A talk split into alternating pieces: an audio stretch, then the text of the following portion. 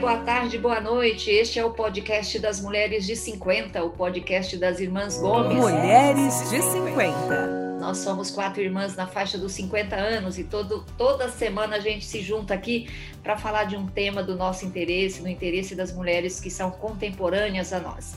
Eu sou a Tereza, moro em São Paulo, capital, tenho 55 anos e quem está aqui comigo é a Lúcia, que é médica em Toledo e em Cascavel, no Paraná. Oi, Lu. Oi, bom dia, boa tarde, boa noite. Boa tarde, bom dia, boa noite. Oi, Mel, que mora em Naviraí, médica veterinária, 51 anos. Oi, Mel. Oi, menina. E a Sandra, que mora em Curitiba, advogada. Tudo bem, Sandra? Tudo bem? Olá, meninas. Bom, quero convidar você que ouve a gente a nos seguir no Instagram. Fala aí o endereço, Mel. Mulheres de 50 underline. Underline. Toda semana a gente tem episódio novo e a gente conta lá no Instagram do que a gente está tratando, tá bom? E se você gostar, faz os três Cs. Curte, comenta e compartilha. Este é o penúltimo episódio da nossa quarta temporada que está falando de saúde e beleza para a mulher de 50. Nós já falamos aqui de alimentação, maquiagem, menopausa, cirurgia plástica e um monte de outros assuntos. E sabe o que todos esses assuntos têm em comum? Dinheiro. Precisamos de dinheiro para cuidar da saúde, da beleza, fazer projetos, viver bem até o último dia. Por isso, hoje a nossa conversa vai ser sobre dinheiro com a jornalista Juliana Skincariol. Oi, Juliana. Oi, gente, tudo bem? Obrigada Oi, aí pelo Juliana. convite. Seja bem-vinda. Obrigada. a você. Obrigada a você por ter aceitado o nosso convite. A Juliana é repórter de finanças do jornal Valor Econômico, está baseado na sucursal do Rio de Janeiro e cobre assuntos bem emocionantes, né, Juliana? CVM, fundos de pensão, fusões e aquisições, fundos, gestoras de investimentos. Você gosta disso, né, Juliana? É, já estou cobrindo esses assuntos aí já tem uns 15 anos. Acabei me aproximando e ficando mais, é, um pouco mais entendida, né? A gente sempre aprende um pouquinho todo dia, mas a gente fica um pouco mais próximo também da linguagem, dos São assuntos pesados, né? São assuntos complexos para serem traduzidos com uma linguagem que um leigo entenda, né? E quase é um ninguém gosta. diário, né? É, você faz isso todo dia. É. Ô, Juliana, bom, a gente quer falar um pouquinho com você sobre. É, nós, nós estamos aqui na faixa dos 50 anos, cada uma faz uma coisa da vida, mas. E as nossas ouvintes é, têm, têm um, uma idade que varia principalmente de 30 e 60 anos, né? Então, tem muita gente que ainda está em fase de construção de poupança, tem gente que já está com a poupança construída. Então, tem perfis diferentes aqui de, de finanças pessoais.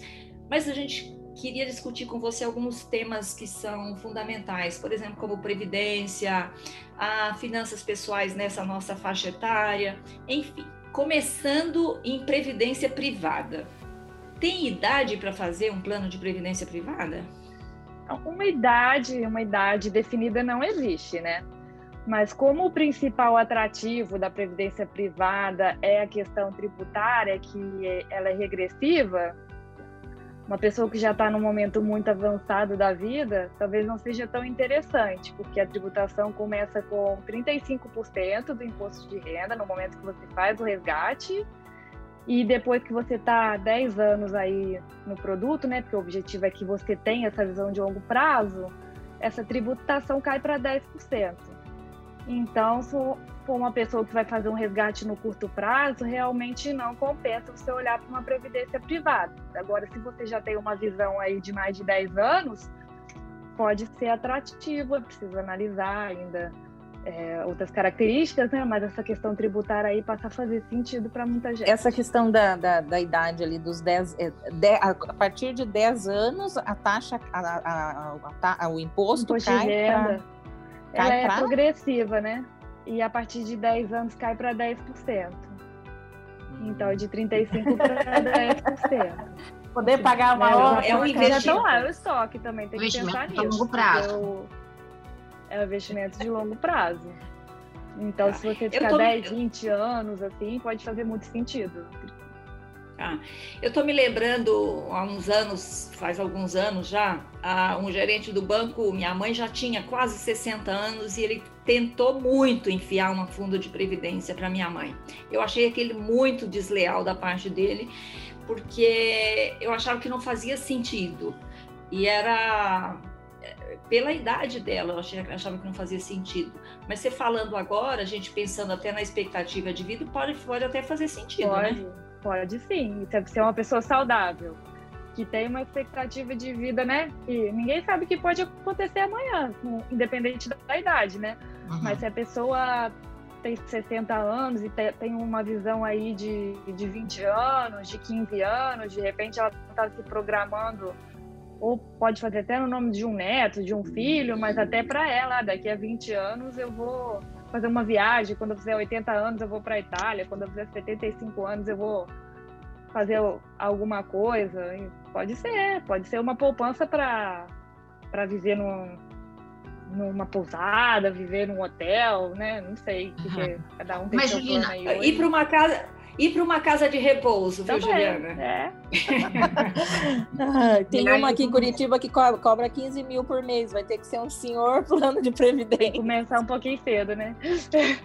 Agora, Juliana, se você falou que serve até como uma poupança, mas vale mais, compensa mais colocar na poupança ou fazer a previdência privada? Então, a previdência privada você tem várias vários segmentos ali dentro da previdência, né? Você pode ter os fundos, você vai ter um gestor, que vai olhar, você vai escolher o seu perfil de, você vai no banco, né? Primeira coisa que você tem que fazer no banco lá é definir seu perfil de investimento, que isso é obrigatório para todo mundo. Então, se seu perfil for mais conservador, tem, tem os fundos que são mais conservadores, né? Mas hoje a gente tem essa questão aí da, da taxa de juros muito baixa, que a renda fixa já não está é, tá compensando como compensava anteriormente. Então, até os perfis mais hoje que os gestores falam aí, os pessoal da previdência privada, é que até os mais conservadores eles precisam adicionar um componente de risco. Então, é, todo mundo aí tem que começar a olhar um pouquinho para para alternativas um pouco mais arriscadas para poder ter um retorno maior, né? No Brasil, a gente, todo mundo sabe que a coisa é um pouquinho instável, né? Toda hora, uma hora os juros estão lá em cima, outra hora estão lá embaixo. É, tem hora que a coisa está bem, tem hora que não está. Bom, eu acho que é assim no mundo inteiro, mas aqui parece que a coisa é um pouco mais complicada. É, você acha que, que, vale a pena é, fazer, a, fazer um plano de previdência privada em banco é, público ou privado? Tanto faz. Você acha que aí não influencia? Acho que tem uma concorrência muito grande hoje em dia. E aí, cada investidor, você tem que analisar quanto que é a taxa de administração, você tem uma visão de quanto que já rendeu no passado, mas isso não significa que na, no futuro vai ser a mesma coisa por causa das oscilações do mercado que são naturais e mesmo todas as instabilidades aí que o Brasil tem, como você falou, mas é a decisão de cada um. E a concorrência está cada vez maior, os bancos públicos também estão tendo que correr atrás de cliente, porque as pessoas hoje elas são mais independentes, a gente tem mais informação no mercado um monte de influência de investimento aí atraindo o jovem, então é, tem muita oportunidade no mercado aí que, que tem que ser analisada. Com investimento, previdência privada, por exemplo, você pode fazer aporte inicial de 100 reais em várias instituições. Agora, na pandemia, um monte de empresas de previdência privada que tinham um aporte muito alto e as pessoas ficaram na dúvida, né? Teve um momento ali que a bolsa caiu muito, os mercados ficaram muito voláteis.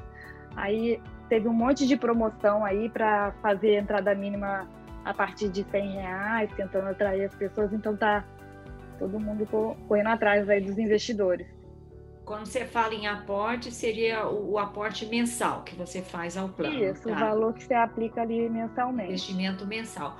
Ô, ô Juliana, ô, ô, não sei se o que a Sandra quis dizer é sobre risco de você perder o dinheiro, foi isso, Sandra?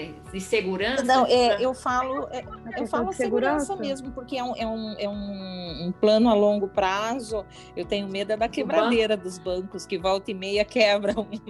É, assim, o risco sistêmico saber, né? do mercado financeiro, eu acho que ninguém vislumbra isso no Brasil, a gente teve, por exemplo, em 2008, uma crise que foi do mercado financeiro americano e que aqui por causa de um monte de regra, dissolvência e fiscalização de mercado que nem respingou e nos Estados Unidos foi muito sério.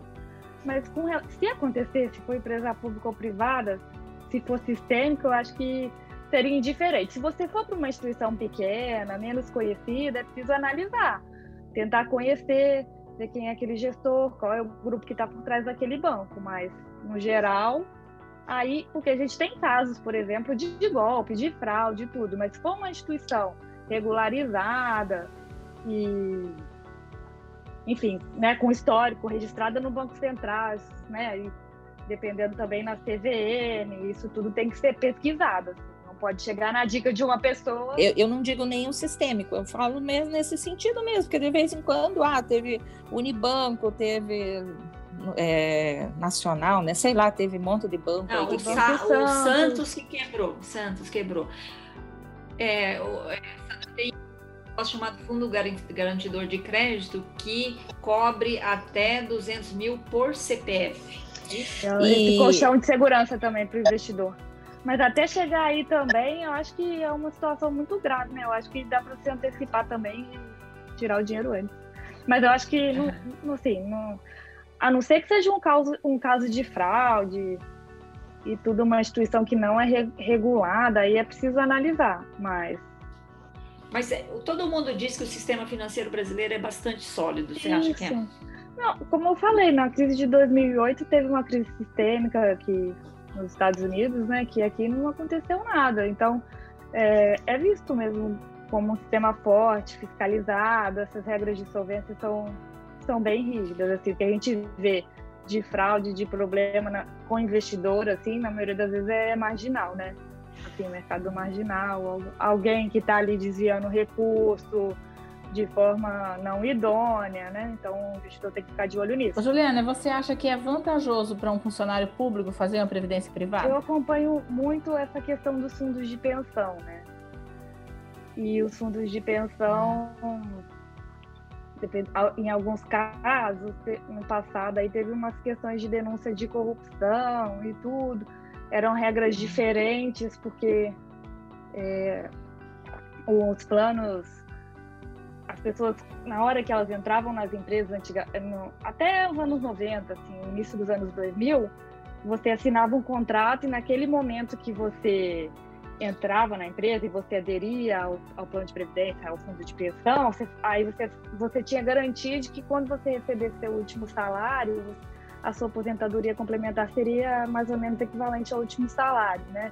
Então, o fundo de pensão tem que ficar aumentando ali os aportes e os investimentos para poder garantir que todo aquele pessoal vai receber até morrer e as, os pensionistas também vão receber aquele salário. Mas hoje, para quem está entrando é, como novo entrante, ou numa, empre numa empresa aí, que são, é menos gente, né? Mas até tem gente que ainda não participa, que pode aderir a qualquer momento, que são. É, você não tem aquela garantia do pagamento do salário, você tem que juntar um dinheiro e aí, quando você sai da, da empresa, quando você vai se aposentar, se você tem um milhão de reais lá, aí você vai ver, eles vão fazer a conta de quanto dá para receber por mês, aquele dinheiro, se for 10 anos, se for 20 anos, é, ou se você quiser pegar aquele dinheiro todo de uma vez, entendeu? Então, é, é, você não tem mais esse, esse compromisso de ficar pagando aquele salário o tempo. Não sei se eu consegui me explicar assim, mas é que agora o que, que você. É, eu, eu posso dar um exemplo, o meu sogro. Meu sogro trabalhou no Banco do Brasil, então ele tem ele, sei lá, ele tem o INSS e a Previ complementa para ele até o limite do 100% do salário que ele estaria recebendo se ele estivesse na ativa, né? Então, eu acho que é isso que você, você quer dizer. É, é um, a Previ, ela, ela é uma complementa para ele, ele, ele tem a aposentadoria dele com, ele, sei lá, eu vou, tô chutando, digamos que ele tenha mil reais de INSS, ele ganhava 10 mil, a Previ paga, paga 9 mil para ele todo isso. mês. É, aí a Mel, a, Mel, a Mel é funcionária pública, por isso que ela está te perguntando isso. É ah. interesse, interesse próprio, Juliana. Você não captou. Não é. interessa muito, porque em que condição você vai poder colocar um real e a empresa vai botar o mesmo real que você colocou? Você vai dobrar aquele, aquela aplicação que você está fazendo. Né? Então, na previdência fechada, né? Na fechada. E mesmo na previdência aberta, se for um PGB, é, que são os, os, tipos lá de previdência privada, né? Que são PGBL, VGBL, se você.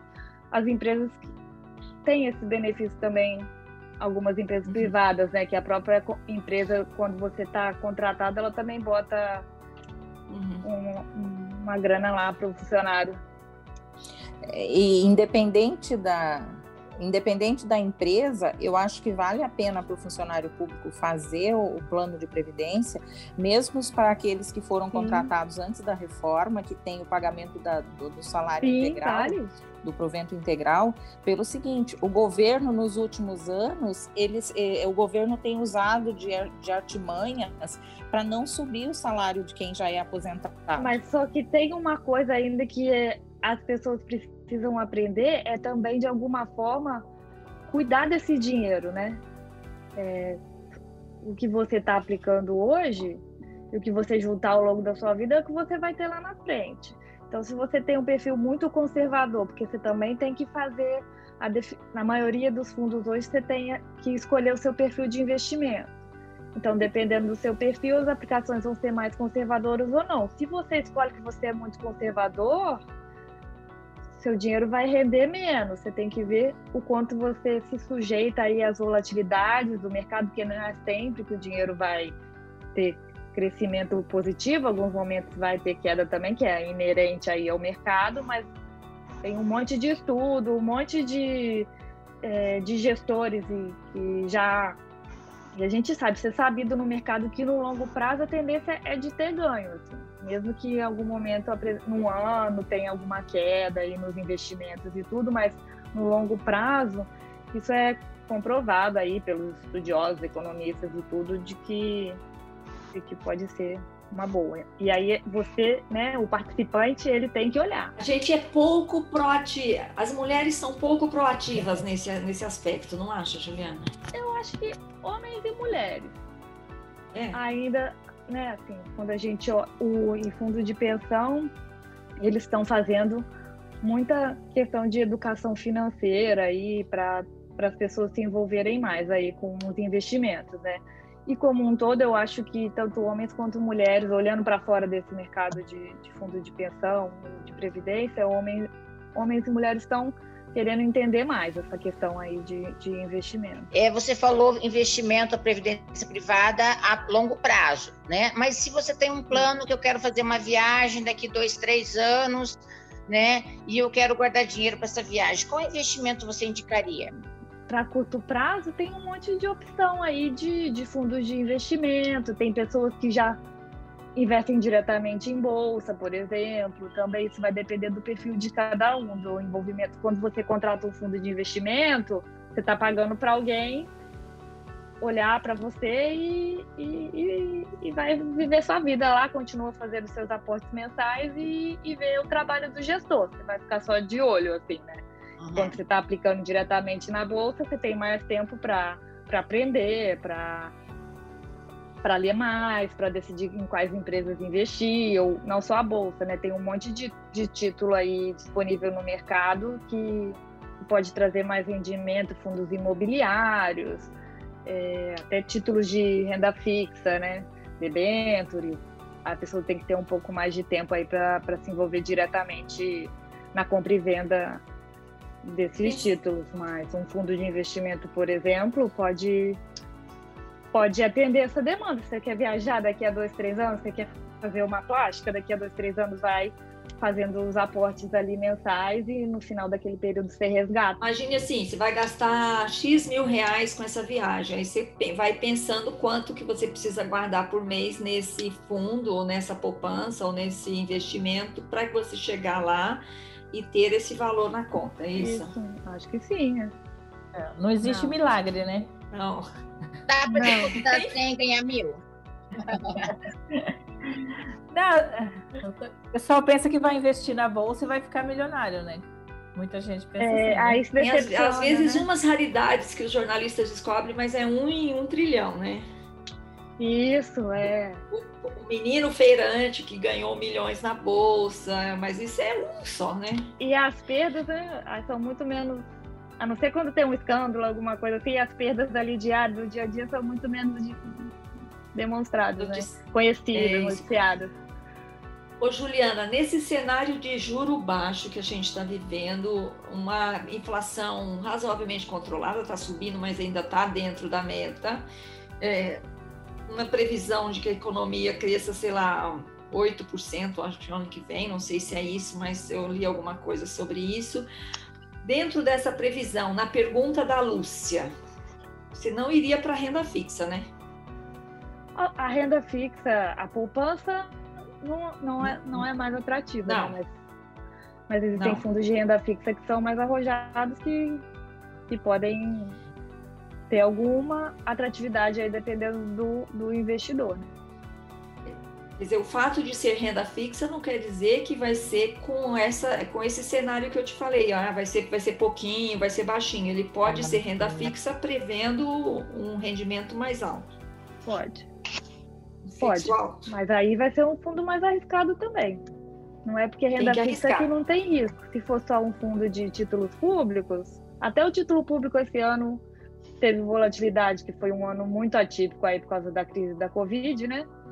E até, até quem tem perfil conservador teve perda esse ano em investimento. Então, é, isso é uma coisa também que ficou de lição aí para quem achava que tinha perfil conservador e que não ia ver perder, ver volatilidade e tudo, né? Quanto maior o risco de ganhar, maior o risco de perder. Juliana, nesse, neste é. ano de pandemia, teve alguém que ganhou fora as empresas de medicamentos, de gases, de roupas cirúrgicas ou não? É, Máscara. Não, até tem, assim, ela, né, tem um o mercado está muito volátil, mas tem algumas empresas que estão se recuperando, empresas de consumo, aí tem a Magazine Luiza, que é a queridinha do mercado. Ainda tem uma expectativa, por exemplo, que bancos e elétricas podem se recuperar, mas realmente essas empresas farmacêuticas, né?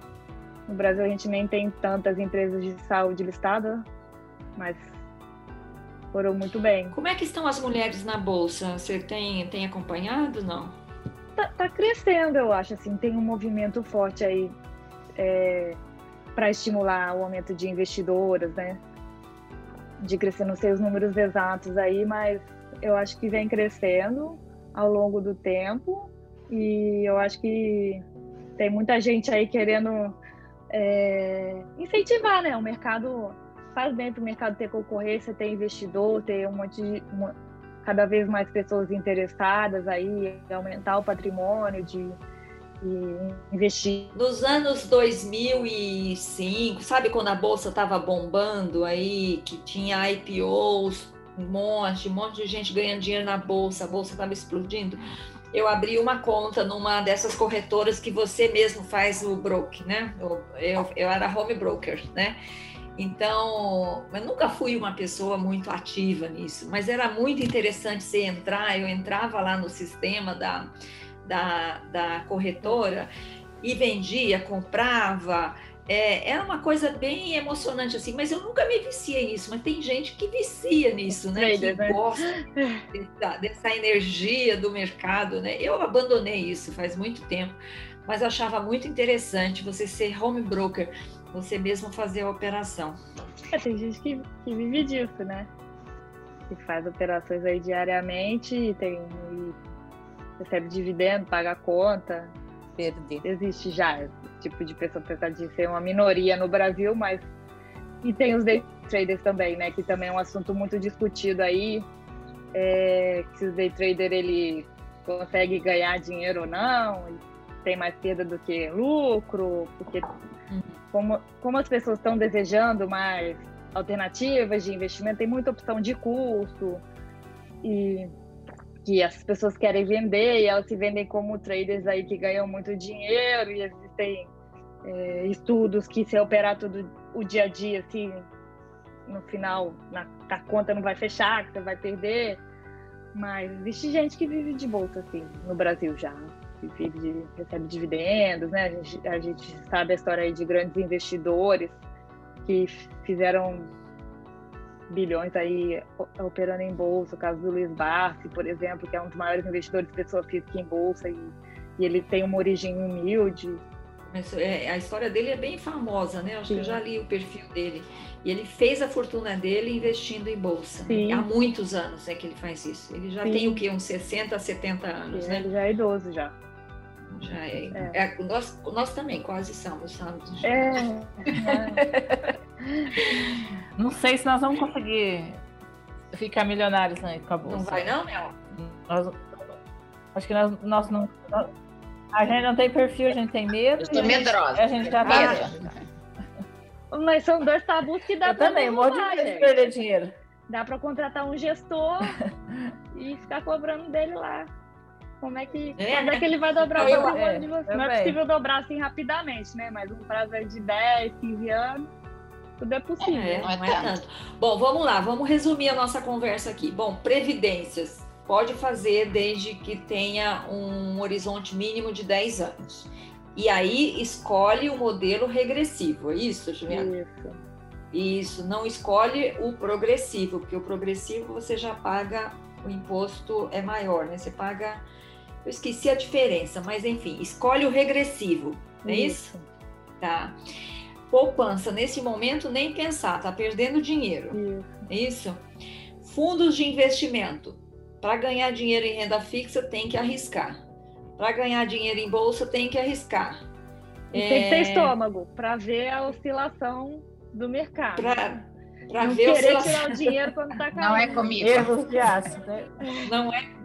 Erros de aço. Ou não olha, né, Juliana? Deixa lá. É isso. Você põe o dinheiro lá e não fica vigiando. Deixa ele.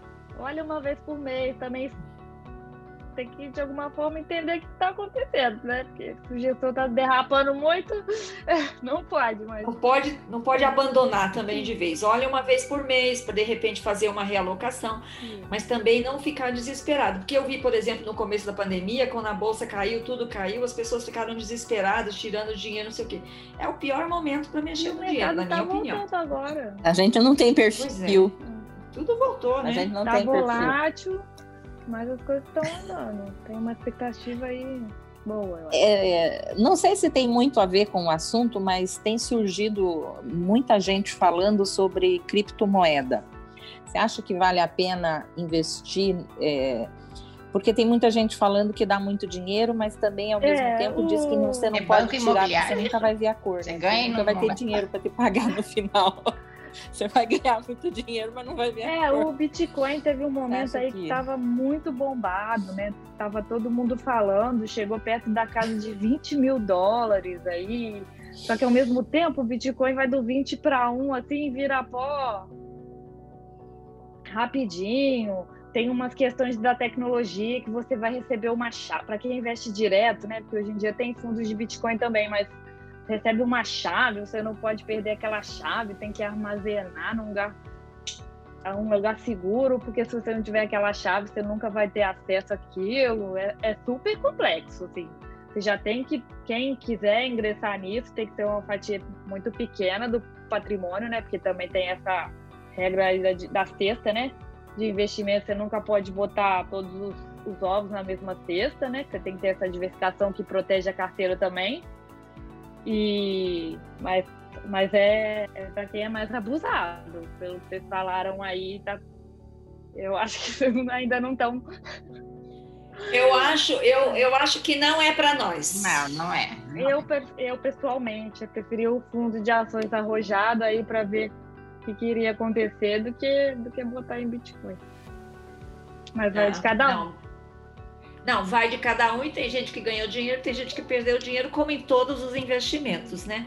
Eu acho uma coisa bacana que você falou aí, Juliana, que não colocar todos os ovos na mesma cesta, que é uma regra antiga, Isso. bem básica, mas que as pessoas esquecem, né? Às vezes deixa tudo lá na poupança, tudo no mesmo fundo, né? Não, e como a gente falou, né, são muito mais noticiados os casos vencedores. Mas quando a gente ouve um caso de grande perda, quando tem um grande escândalo, foi, por exemplo, com as empresas do Ike Batista? É, aliás, a, saiu aqui em São Paulo, 72% das pessoas que moram na cidade de São Paulo perderam renda na pandemia. Né? Então, tá todo mundo mais correndo atrás, mas Sim. é, é importante pensar que precisa fazer poupança, né, Juliana? E Sim. quanto antes e até para uma situação melhor. como essa, se você tem uma reserva de emergência, você consegue se segurar em momentos aí que tá, tá né, que ou você ou seu marido perdeu o emprego, ou seu filho perdeu o emprego, você consegue ajudá-lo também. Então é, é importante sempre ter uma visão aí de, de guardar uma parte do, do salário para emergência e depois quando tiver uma, uma certa quantia também diversificar um pouquinho e começar a brincar. Vai diversificando. O quanto a gente pode confiar no gerente do banco? Uma boa pergunta. Eu acho que é importante sempre. Hoje a gente tem um monte de informação disponível, né? Tem várias plataformas aí como a XP, BTG, é, Guide, que você pode comprar produtos de várias instituições ao mesmo tempo, né? O banco hoje, os grandes bancos, a maioria está ligado só aos produtos que eles distribuem. Que é uma coisa, que é uma coisa importante, né? Essa, da educação financeira, né, Juliana? Que, é, que é um que se fala né, no Brasil, não se ensina as crianças, né? Sobre a, é, é, como cuidar do dinheiro, como ganhar dinheiro, né? Aqui eles ensinam o consumismo. Ensinam consumismo. Porque tá, porque tá muito na moda, as crianças veem, veem as coisas na internet e, e propagandas, e quero isso, quero aquilo, quero aquilo outro. É difícil.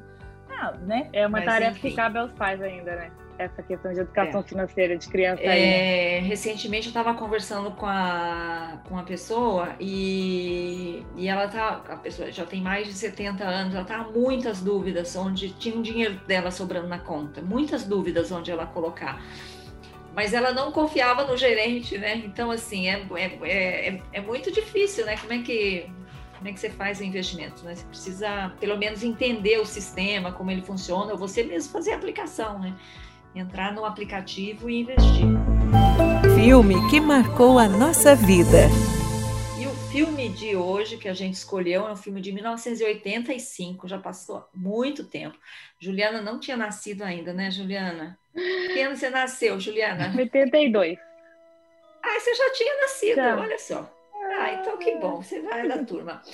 O filme de hoje é o Cocum, né? É um filme que conta a história de, de um grupo de três velhinhos de um asilo que passam a utilizar uma piscina, e essa piscina, por acaso, é, tinha lá dentro alguns casulos de extraterrestres que tinham sido deixados lá. E a água estava totalmente energizada. Então, os velhinhos que estavam doentes, passando mal, começam a, a ter vitalidade, saúde, sexo, rock and roll e tudo mais, né? Um filme muito, muito legal, muito engraçado e que ganhou o Oscar em 86 de melhor ator coadjuvante e de melhores efeitos especiais. Bom, Juliana, você viu esse filme? Vi. E aí, o que, que você lembra dele? Vi na sessão da tarde.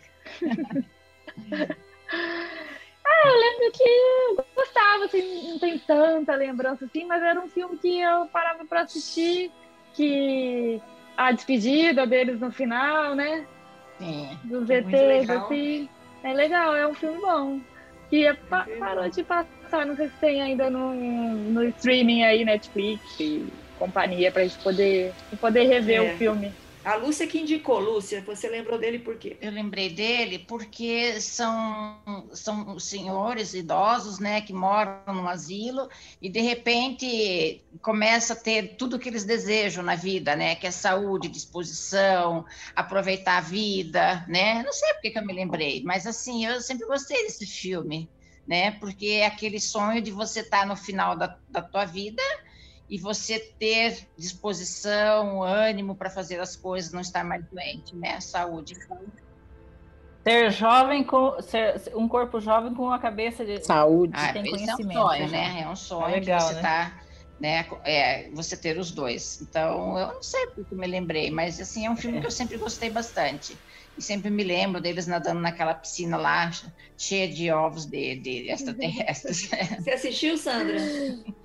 Assisti como a Juliana na sessão da tarde.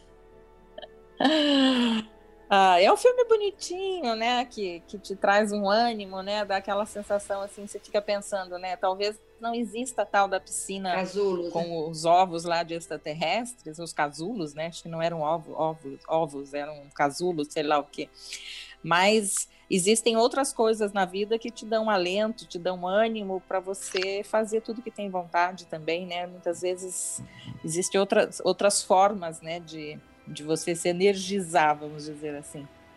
Mas é um filmezinho legal, vale a pena assistir. Bem bacana. E tem uma atriz que a gente falou aqui a semana passada, quando a gente falou do filme Driving Miss Daisy, foi isso? que é a Sim. Semana, Semana retrasada. retrasada. com a Jessica Tandy, ela está nesse filme também, que é uma gracinha. Dicas maduras da semana. Bom, vamos para dicas maduras da semana? Quem vai começar? Minha dica é em homenagem ao tema, é o Lobo de Wall hum, Street. Hum, com o. Ótimo. Leonardo DiCaprio. Esqueci, Leonardo, Leonardo DiCaprio. Leonardo DiCaprio. Que é um filme antigo, mas que vale a pena rever, porque trata é desse, antiga, de desse 2014, assunto. né? É, é, ah, já é antigo, nós estamos em 2020. Quem ia imaginar que 2014, 2020 era assim, né? Da dessa questão da volatilidade do mercado financeiro, de altos ganhos, altas perdas. Então, achei que combinava com o nosso tema de hoje. É, e é, é também de, de picaretagem, né, Juliana, do mercado é, financeiro. É picaretagem né? também. É, Muita picaretagem nesse filme. É um bom filme, é muito muita legal. picaretagem. Mas tem, tem no mercado a... muita picaretagem, né, Juliana? É, esse aí é baseado em fatos reais, né? Esse filme aí é uma história real, baseada num personagem real que realmente existiu em Wall Street. E eu acho que o Leonardo DiCaprio tá maravilhoso, como sempre, nesse filme. Tá lindo. Dica, Mel, vai lá. Ó, eu tenho uma receita. Hoje eu e a Sandra invertemos. Ah, que ótimo. Porque a Sandra deu o filme, eu vou dar. Eu não posso. Só que a receita é longa, então eu vou deixar um link no Instagram, que é uma receita de pão de milho para economizar dinheiro, fazer em casa, mais saudável. Legal. Pão de milho super barato e fácil de fazer de liquidificador que não precisa sovar. Então eu deixo o link lá no Instagram, Mulheres de hum, 50 Legal. Você é. vai deixar o link da receita, é isso? É, porque ela é, é, é, eu não é, não é minha receita, é de uma de um, de um canal no Facebook chamado Sal de uhum. Flor. Sal de Flor.